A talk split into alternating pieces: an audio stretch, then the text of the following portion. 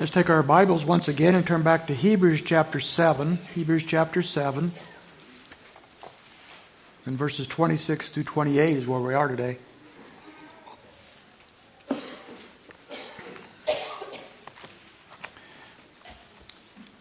Most of you probably remember uh, a number of years ago now when uh, Oldsmobile, which is no longer in existence, uh, was trying to market their cars for a younger generation. Uh, the, oh, the car was seen as something older people drove, and they wanted young people to drive their cars. Didn't work apparently, because like I said, they're out of existence. But uh, remember the ad they used to have about their cars? They said, "These are not your father's Oldsmobiles. Uh, we got a new breed of, of, car, a new kind of car. Something has changed." Compared to the Oldsmobiles of the past, they're, they're vastly better, vastly superior. Well, the author of Hebrews is doing something very similar in this chapter. Matter of fact, throughout the whole book, in many ways, he is showing these Christians, these were Jewish Christians, apparently, for the most part, that was being written to. He was showing them throughout the epistle uh, the superiority of Christ. So for some reason, they had grown tired of, weary of Christ and his message and Christianity. Uh, and I'll tell you right, right now, the, the primary reason why anybody grows weary of the things of God always can be traced back to losing your focus on Jesus Christ. And so this book is all about Jesus Christ and regaining our focus on Him. That is at the, the, the basis, the bedrock of everything we believe. Why would these people who apparently are Christians, Jewish Christians, who've been walking with the Lord perhaps for a while, why would they be thinking about moving back now away from Christ and into some form of Judaism? Uh, some of them might have been moving totally away from Christ altogether. Uh, others were perhaps trying to combine the best of Judaism and the law with Christ and grace, put them in one package. Uh, they might have been doing that. But why would anybody want to do that? Why would anybody not find Christ superior and sufficient for all things? Why would they move backwards? I, I think the answer goes to our human nature. Uh, we like the things that we're used to. Uh, we like traditions. These people had probably grown up in Judaism. They'd grown up under the law. They'd grown up under the priesthood and the sacrifices. And they liked it that way. Uh, they liked what they'd grown up with. They, they liked those traditions and those rituals. It's amazing how many people will come to our church from another church. Or they're visiting or, or looking for a new church. And after here for a while, they say, Well, why don't you do this? Like my old church did. And I'm tempted to say, why don't you go back to your old church? You know, it was they were so much better than us. You know, but I never say that because I'm too nice. But um, why do people want to go back to something that perhaps was inferior? Well, these people did that. They were going looking at something inferior, and they liked it. They grew up with it. The old ways are better. And then there's also the advantage of the priesthood. You know, there's something about being able to go to a man who's dressed a different kind of outfit. The priest had different robes and stuff. To go back to a man who seems to be holy, he's been appointed by God. He stands in, in between us and God. And to go to that person and, and say, Would you pray for me? Or would you sac- make this sacrifice for me? It seems like it'd be better to do that than to go to the Lord directly. And even though what we're talking about here is that the Lord has made it possible for us to draw near, to go to Him directly, there's something in the minds of many people they'd rather go through a priest. Uh, we see that today in many of Christian uh, uh, denominations and so forth, a priest that stands between. Even in our circle, sometimes you'll hear people say, uh, I want so and so to pray for me because they can really pray and God will listen to them. Well, that's a wonderful thing. Uh, maybe, maybe they will pray for you. Maybe they're real prayer warriors and the Lord will hear their prayer. But you know what? He'll hear your prayer too. If you meet the conditions that of, the, of prayer, He will hear your prayer too. That's the great advantage of living under Christ Himself and not in the Old Testament system. But they liked that. They also liked the sacrificial system. You know, the sacrificial system was tangible. You could see it. There were priests who were sacrificing animals. The, the blood was slain and sprinkled. The smoke was going up night and day. People were bringing their offerings to the, the temple. And the temple was there, the tabernacle. These were things they liked. They liked that tangibility. Christianity had none of those things. There was no priest sacrificing animals. There was no temple. We are now the temple of God. We don't see these things visible, they're invisible in us. And they're perhaps saying, you know, I liked it better the old way. I like those old rituals and, and those old tangible things found in the system. And then one more thing to consider. As is clear in the New Testament, really it's clear in the Old Testament, but it's very clear in the New Testament. Uh, with Christianity, there's nothing left to do for us. There's something about within us that says, okay, I, I want to be saved, but I, I, surely I've got to do something to be saved. Surely I've got to add something to what Christ has done for my salvation. Uh, I, I need to contribute to the cause. I don't know how many times over the years I've given the gospel to somebody, and after telling them that the, the gospel is that the Holy God wants to be reconciled with you. He wants to, to bring you to Himself. He wants to save you from your sins. He wants to give you forgiveness based on the cross of Christ and the resurrection of Jesus Christ. He wants to do that, and He wants to give that to you as a gift. And all you have to do to receive that gift is reach out by faith and believe in Him and trust Him and take that gift. I don't know how many times people have said to me, That's too easy. There's got to be something more. And you try to convince them there is no more. Christ's work is finished. He is offering you the free gift.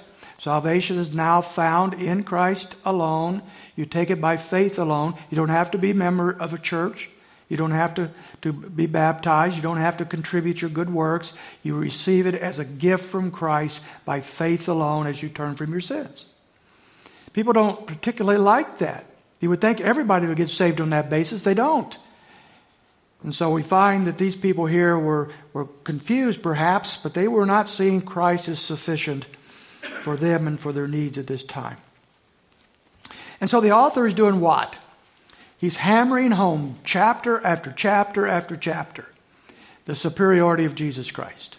That was the key. Christ is superior to angels. Christ is superior to people. Christ is superior to the priesthood. Christ is superior to the Old Testament system. Christ is superior to everything and everyone.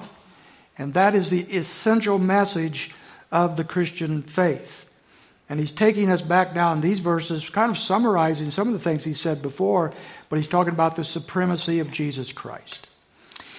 Now, as I was thinking about that, even just the last few days, I was thinking about my very favorite John Piper quote. Many of you know John Piper, now retired pastor, but still quite active, written a number of books.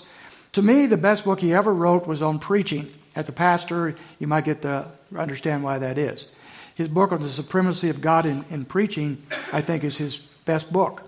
And he has a quote here that I actually quoted in something I wrote, a book I wrote, that I think really nails it. It's a little bit long, but it, I think you can follow and I think you should follow because he is absolutely 100% on the money here. Listen to what he says People are starving for the greatness of God, but most of them would not give this diagnosis of their troubled lives. The greatness and the glory of God are relevant. It doesn't matter if surveys turn up a list of perceived needs that does not include the supreme greatness of the sovereignty, sovereign God of grace. That is the greatest need. Our people are starving for God. They need someone, and this is my favorite part of this, they need someone, at least once a week, to lift up his voice and magnify the supremacy of God. One of the implications for this, for preaching, is that preachers who take their cue from the Bible and not from the world will always be wrestling with spiritual realities that many of their hearers do not even know exist or think essential. If God is not supreme in our preaching, where in this world will the people hear about the supremacy of God? If we do not spread a banquet of God's beauty on Sunday morning, will not our people seek in vain to satisfy their inconsolable longing with the cotton candy pleasures of pastimes and religious hype? If the fountain of living water does not flow from the mountain of God's sovereign grace on Sunday morning, will not the people hew for themselves cisterns on Monday, broken cisterns that can hold no water? Piper's 100% right. And so today we bring before you the supremacy of Jesus Christ, a need that most people don't even know they have, a need that most Christians don't even gravitate toward, but it's the greatest need you'll ever have to understand the greatness and the supremacy of Jesus Christ. And that's what this text is about. He's going to show us that, that our, our, Christ is superior in three different areas. He's going to give us three pillars of truth on which the superiority of Christ stands. We start with his priesthood in verse 26 For it is fitting for us to have such a high priest, holy, innocent, undefiled, separated from sinners, and exalted above the heavens. You know, when advertisers are trying to prove that their product is superior to somebody else's, they might do a taste test. Coke might do a taste test against Pepsi and try to get people to, to rate their, their product better. We got something like that going on here. The author is saying, look, no matter how wonderful the Old Testament priesthood might have been, it was God's system, you know. No matter how wonderful the law might have been in the Old Testament, no matter how great some of the priests were themselves, still Christ is superior. Stack Jesus Christ against anything and anyone, and he comes out the winner every time. The new priesthood is better because the new priest is none other than Jesus, and that's the essence of his argument. Now, he says here that it is fitting to have such a high priest, and that's kind of an odd word, isn't it? In what sense is Christ fitting to be our high priest? Why is that important? Why is that necessary? The word fitting itself is an interesting word. It's a word that simply means it fits. That's not hard at all, isn't it? You don't need to know Greek to know that. It just fits. Remember when, when uh, David was going to fight against Goliath? And he went out to go to war? To, and, and Saul said, Look, you need to put on my armor if you're going to fight that giant. Now, David was just a shepherd boy, and he uh, just went out in a shepherd garb and with his slingshot. And Saul said, No way, you need my, my equipment, you need my armor to fight against this giant. But David said, It doesn't fit. It, remember, Saul was a big guy. He, he, was head and shoulders above most of the people in Israel. Uh, he wasn't anywhere near the giant's size, but he was a big guy. And David, if we get any hint at all, was kind of undersized. And that says a lot to the Jewish people because most of them were shorter than me. You know, a matter of fact, I was, I'm not short. I was just born in the wrong era. You know, the, the, these people were probably five, five, five, six. David might have been smaller than that. Perhaps uh, Saul was six, six. I don't know. And that armor didn't fit, so, so he wouldn't wear it. It didn't fit. That's our word here. But Jesus is fitting for the, for the, for the test uh, contest in front of him. Why? What, what makes him fitting to do what he needed to do? Well, there's, we're given five qualities of Christ here, all pointing to his superiority. Christ is fitting for these five reasons. None of the priests could claim any of these things. First of all, he was holy. We have such a high priest, holy, innocent, undefiled, separated from sinners, exalted above the heavens. First of all, holy. Now, this word is interesting because it's not your typical word for holy. It's the only, this is the only time it's used in the book of Hebrews. Most of the time, when the word holy shows up, it's a word that means to be set apart. God is like no one else. God is holy. He's different than everything and everyone. He is set apart. He's unique. That's usually the word holy that we find in Scripture. But this is not that word. This is a word that means undefiled or unpolluted. This is what we actually, most of us think of when we think of the word holy uh, morally pure. And it says that the Lord Himself was morally pure, He was unpolluted by anything. Uh, God is a holy God and only can be approached by a holy people. The problem was that the people in the Old Testament, as well as today, were not holy. You can't approach God without being consumed. And the, and, the, and the Old Testament people knew that God was a consuming fire. Remember, I think last week we read in Hebrews chapter 12 and the, under the Old Testament system and the fear that was there because of the people, because the, they, they were unholy and God was a consuming fire. You could not go into the presence of God and not be consumed because He was holy. If somehow, this is a crude illustration, if somehow we could capture the very essence of the holiness of God and have that in our elevator over here, most of you didn't even know we had an elevator. We've never used the elevator, but they made us buy the elevator, but there's the elevator. Okay. Now, if we could put God in that elevator in all of his blazing holiness, the Jews knew to walk into that presence of that kind of God would destroy them in a moment. And if you believe that you could open the elevator door and walk into the presence of the blazing hot, consuming God's glory, if you believe that, you're nuts because it would consume you, it would destroy you in a moment. That's a kind of holiness that our Lord has. And the Old Testament system could not match that. The Old Testament system could not bring us into the presence of, of a holy God because the, even the system itself and the people involved were not holy. But Christ can. Christ is fitting for the task because Christ is holy. Secondly, it says he's innocent. This is very similar to holy, but it carries the idea of no hint of sin, completely free from any hint of sin whatsoever. And it carries another connotation, some commentators have said, of, of having this innocence having an effect on us. It actually kind of rubs off on us, this innocence of his. Uh, Let's take, for example, the uh, antiseptic sprays that we've been using for our hands and for our counters.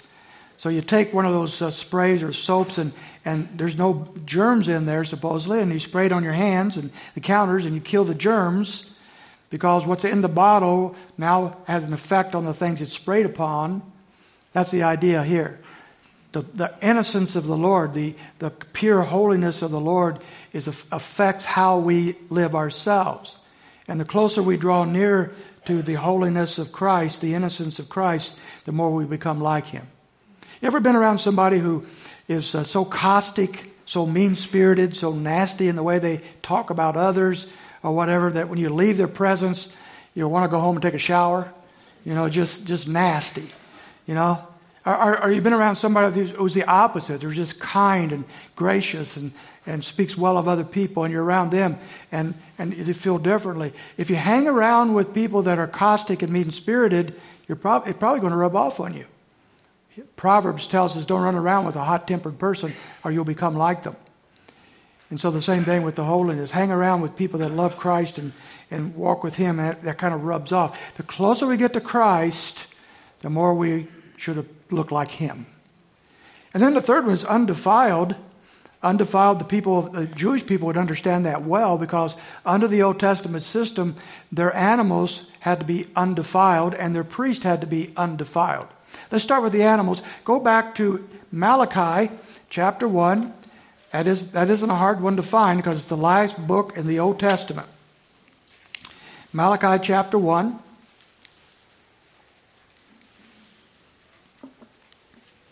And we find the Lord in Malachi quite displeased with these Jewish people. They've come back from the exile, and they were uh, better than they had been, but there's some major issues going on, and Malachi points that out. In chapter 1, verse 5, we have these words It says, A son honors his father, and a servant his master. Then if I am a father, where's my honor? And if I am a master, where's my respect, says the Lord of hosts to you, O priest? who despised my name. But you say, How have we despised your name? They were oblivious to their own sinfulness. You ever get there? Let's follow up. He says, You're, providing, you're presenting defiled food upon my altar. But you say, How have we defiled you? In that you say, The table of the Lord is to be despised. Now, here's, here it is, verse 8. But when you present the blind for sacrifice, is that not evil? And when you present the lame and the sick, is that not evil? Why not offer it to your governor? Would he be pleased with you or would he receive you kindly? Says the Lord of hosts. Here were people that were following the letter of the law, the ritual of the law. They were going to sacrifices. They were bringing their sacrifices regularly, all the time, just like they're supposed to. They thought they were home free. But the Lord saw what they were doing. They were bringing defiled animals, blind animals, sick animals, uh, lame animals, animals that, that were useful for nothing else. And they looked in their flock and said, Well, I got eight cows. One of them's really sick, probably going to die next week. I think I'll offer that to Christ or God. And this is what they were doing. Well, God saw that, right? He wasn't oblivious to what they were doing. He said, I will not accept those kinds of animals because the Old Testament law made it extremely clear that only undefiled animals could be brought. If your animal had any blemish, any fault, you couldn't bring it. Read the book of Leviticus if you're real bored this afternoon, and you'll find that real clear there. And so they were bringing these defiled animals, and the Lord would not accept those animals. As we go back to our passage, let me, let me remind you that it's in Romans chapter 12 that Paul uses this metaphor, this sacrificial metaphor, to talk about us. Now, we don't sacrifice animals. But remember what it said in Romans 12:1? I beseech you, therefore, brethren, by the mercies of God, to present your body a living and holy sacrifice, acceptable to the Lord. A living and holy sacrifice. The metaphor is there. Don't bring to the Lord your leftovers. If you're going to follow Christ, follow Christ. If you're going to, if you're going to live for Him, give Him your all. Don't give Him your leftover money. Give Him the best right off the top. Don't, don't give Him your, your leftover energy. Give Him the best. Don't give Him what's, what, just little pieces of, your life. Dedicate yourself to Him, a living sacrifice. So Paul uses the same idea in Romans chapter 12. Now we're back to our passage of Scripture, and it's also the, not only was the sacrifice to be undefiled, but the priests were to be undefiled. Again, you go back to the book of Leviticus or Numbers, Deuteronomy, and you find that any priest who was involved in the sacrificial system had to be undefiled. They couldn't have a broken fingers. They couldn't have a, a limb that was missing. Uh, they couldn't uh, have some kind of disease. They couldn't even have a blemish. And so, if they had a scar or something, they were disqualified from being priests. They had to be undefiled. And if uh, a priest was not did not have a major issue, but he got a pimple on his nose this week, he was out. No blemish was allowed. Now think about that. You had to have an unblemished sacrifice and an unblemished priest. That was impossible to maintain all the time. But Christ now is, it says here, undefiled, permanently undefiled. There are no blemishes in Christ. And that makes him supreme and makes him superior to all else. Fourth, he's separated from sinners, we see here. When Christ was incarnate, he became a man. He came down to this earth, he took on human flesh, he has human emotions, human weaknesses in, in some sense. He was tempted like we were, but he never sinned. He was in our world, he was a man, but he was always separated from sin. But then look at the last one moving quickly, exalted above the heavens. He lived on this earth sinlessly, but when he left this earth, he went back to the heavens and he was exalted in the heavens. This is who our Christ is. Now, we can't not read that and not go back to Revelation chapter 5. So, the last book of the Old New Testament, Revelation chapter 5. And look at verse 9. Here we're, we're having a picture of heaven. The angelic creatures, the creatures of heaven, are praising God, praising Christ. And as they do so, notice how they exalt him. He's exalted in the heavens. Verse 9 of chapter 5 of Revelation. And they sang a new song, saying, Worthy are you to take the book and to break its seals. For you were slain and purchased for God with your blood men from every tribe and tongue and people and nation. Then drop down to verse 11. And then I looked and I heard the voice of many angels around the throne and the living creatures and the elders, and the number of them was myriads of myriads and thousands of thousands, saying with a loud voice, Worthy is the Lamb that was slain to receive power and riches and wisdom and might and honor and glory and blessing. And every created thing which is in heaven and on earth and under the earth and on the sea and all things in them, I heard saying to him who sat on the throne and to the Lamb, be blessing and honor and glory and dominion forever and ever. And the four living creatures kept saying, Amen. And the elders fell down and worshiped. That's a great worship service in heaven. He's exalted in the heavens. Our Lord came to earth as a humble man to die for us, but now he has been resurrected and ascended and exalted into the heavens, and he is there being exalted even today and will be forever. Why is he fitting to be our great high priest? Because he is holy, he is innocent, he's undefiled, he's separated from sinner, sinners, and he's exalted in the heavens. This is the greatness of our Lord Jesus Christ. And so he is the superior priest. Verse 27 tells us he is the superior sacrifice. who does not need daily, like those high priests, to offer up sacrifices, first for his own sins, and then for the sins of the people, because this he did once for all when he offered up himself. So we start with this the, the very fact that he is the superior priesthood, now the superior sacrifice. Even the best of the Old Testament priests from the, were sinners, right?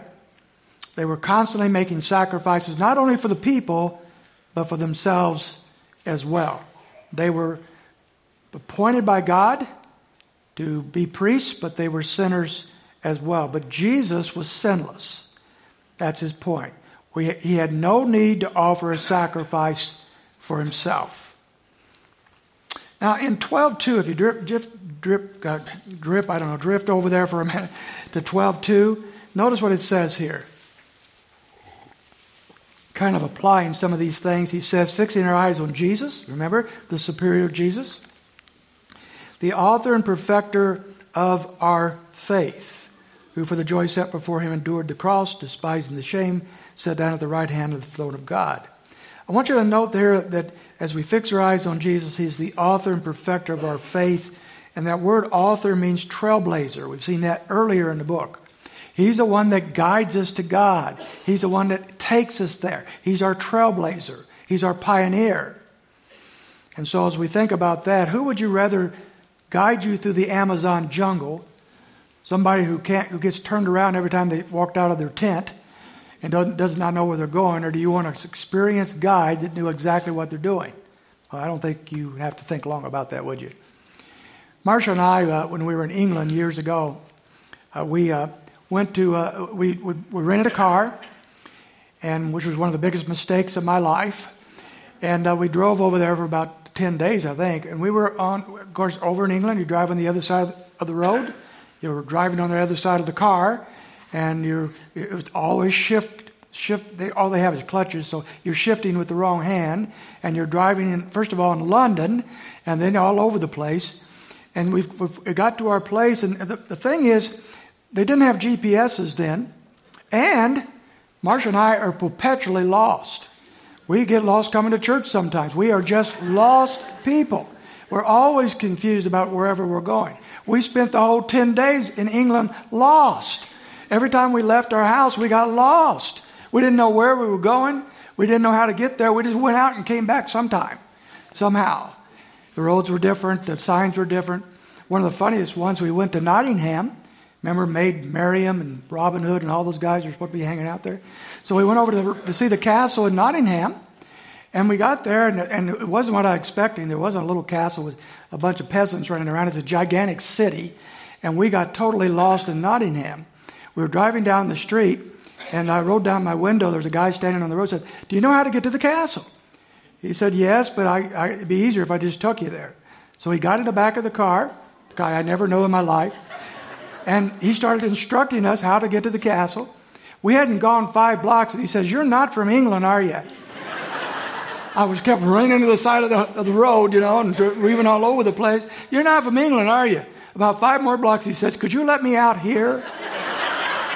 And so he did. He got out of the car, and we were still completely lost. We were so lost, we totally gave up. We, who cares about Maid Marian and Robin Hood? They're dead. Let's get out of here, for we're dead. So we took off, found an off ramp somewhere, and headed home. And we're so glad that several hours later we got home after running around the countryside for a while. You know what I needed? A guide. I didn't have one. It was me and Marcia. And she's bad at directions. We went past Denver one time, drove all the way past Denver, and I said, well, How do we get to this place? We're going to Denver. She said, Denver's back there. we passed it 20 minutes ago. The whole city of Denver. And then I'm worse than her, so I don't picking on her entirely. She can't read a map and I can't tell directions. We make a great team. But you know what? Christ is not like that. Who is our trailblazer? Who is taking us the right direction? Not a fallible priest, not a fallible preacher, but Jesus Christ Himself. He's the trailblazer, He's the one who takes us to where we need to go. And his superiority is, is really defined here by that last line when he says, Once for all, he offered himself up.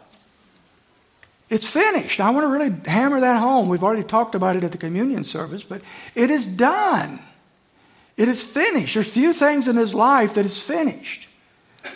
Believe it or not, about a month or so from now, we're going to start mowing grass. Oh, joy. You know, I start mowing grass in March and I quit sometime around Christmas. Seems like it never stops growing. But I go out on Monday and I mow it, and it's done, finished. But three or four days later, it's back and I'm mowing it again. It's never done, over and over and over. Nothing in life is ever seemingly finished.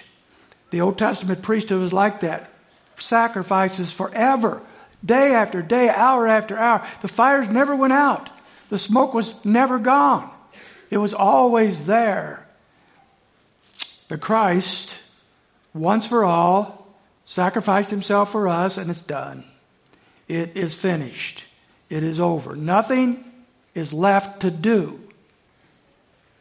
Christ has done it all. It's sufficient.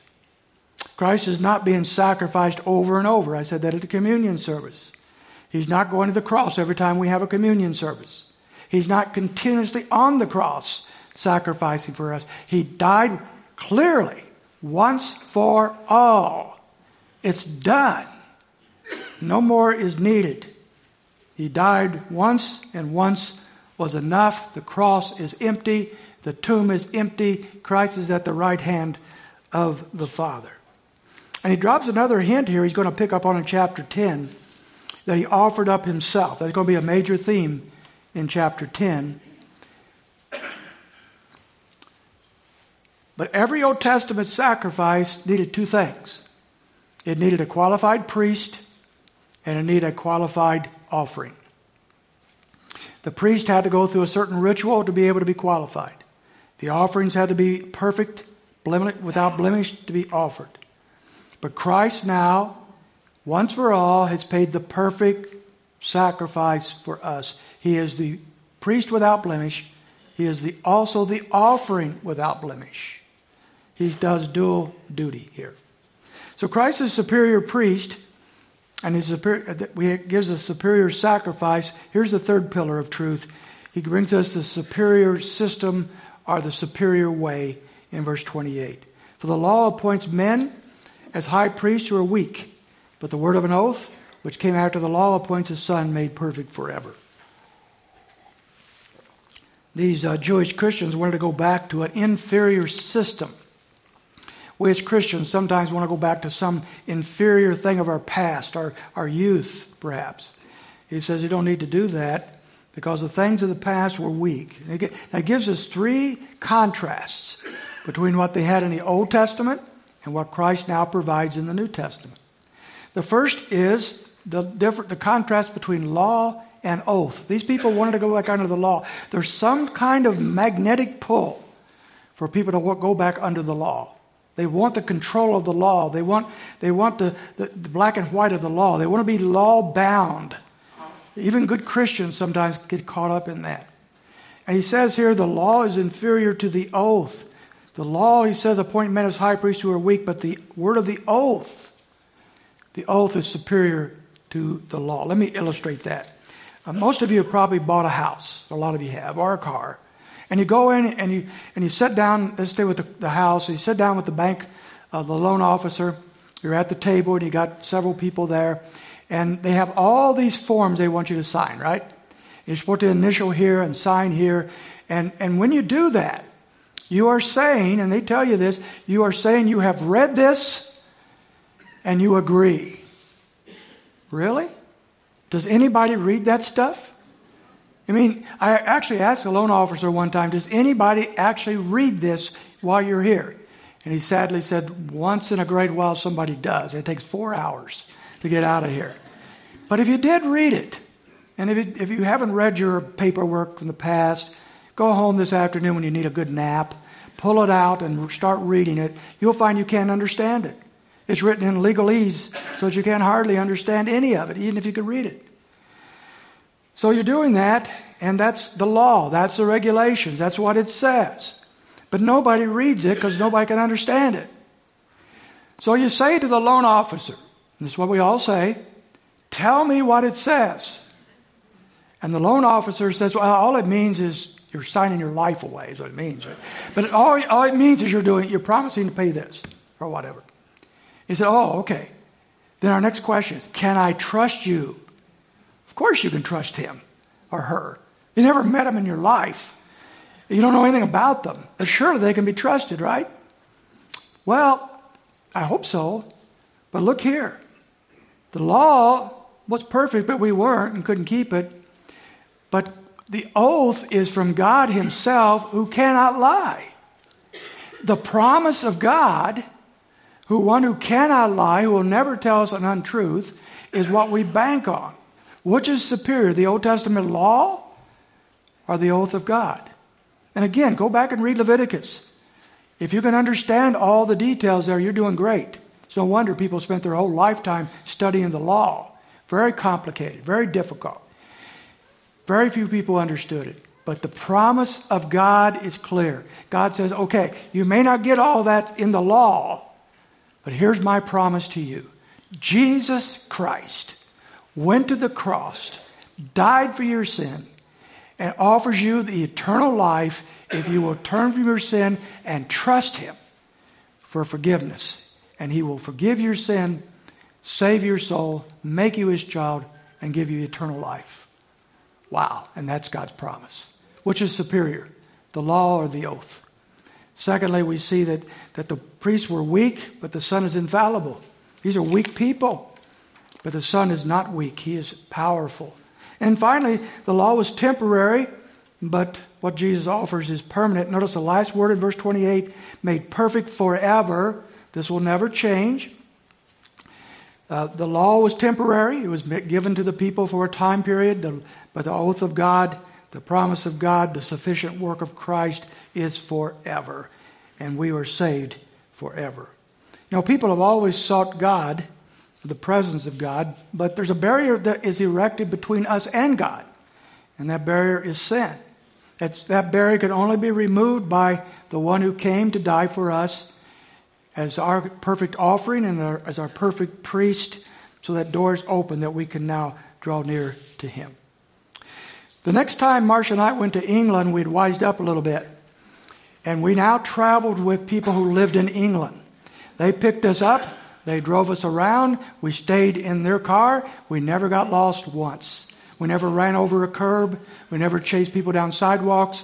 We were in, in perfect rest in the back seat. They got us to where we needed to go because we had a superior driver who got us to where we needed to go. We never had one temptation once to jump out of that car and rent a car and do it ourselves. Not once. Because we knew we had a superior driver who knew where they were going. And we wanted to stay right there. That's his argument.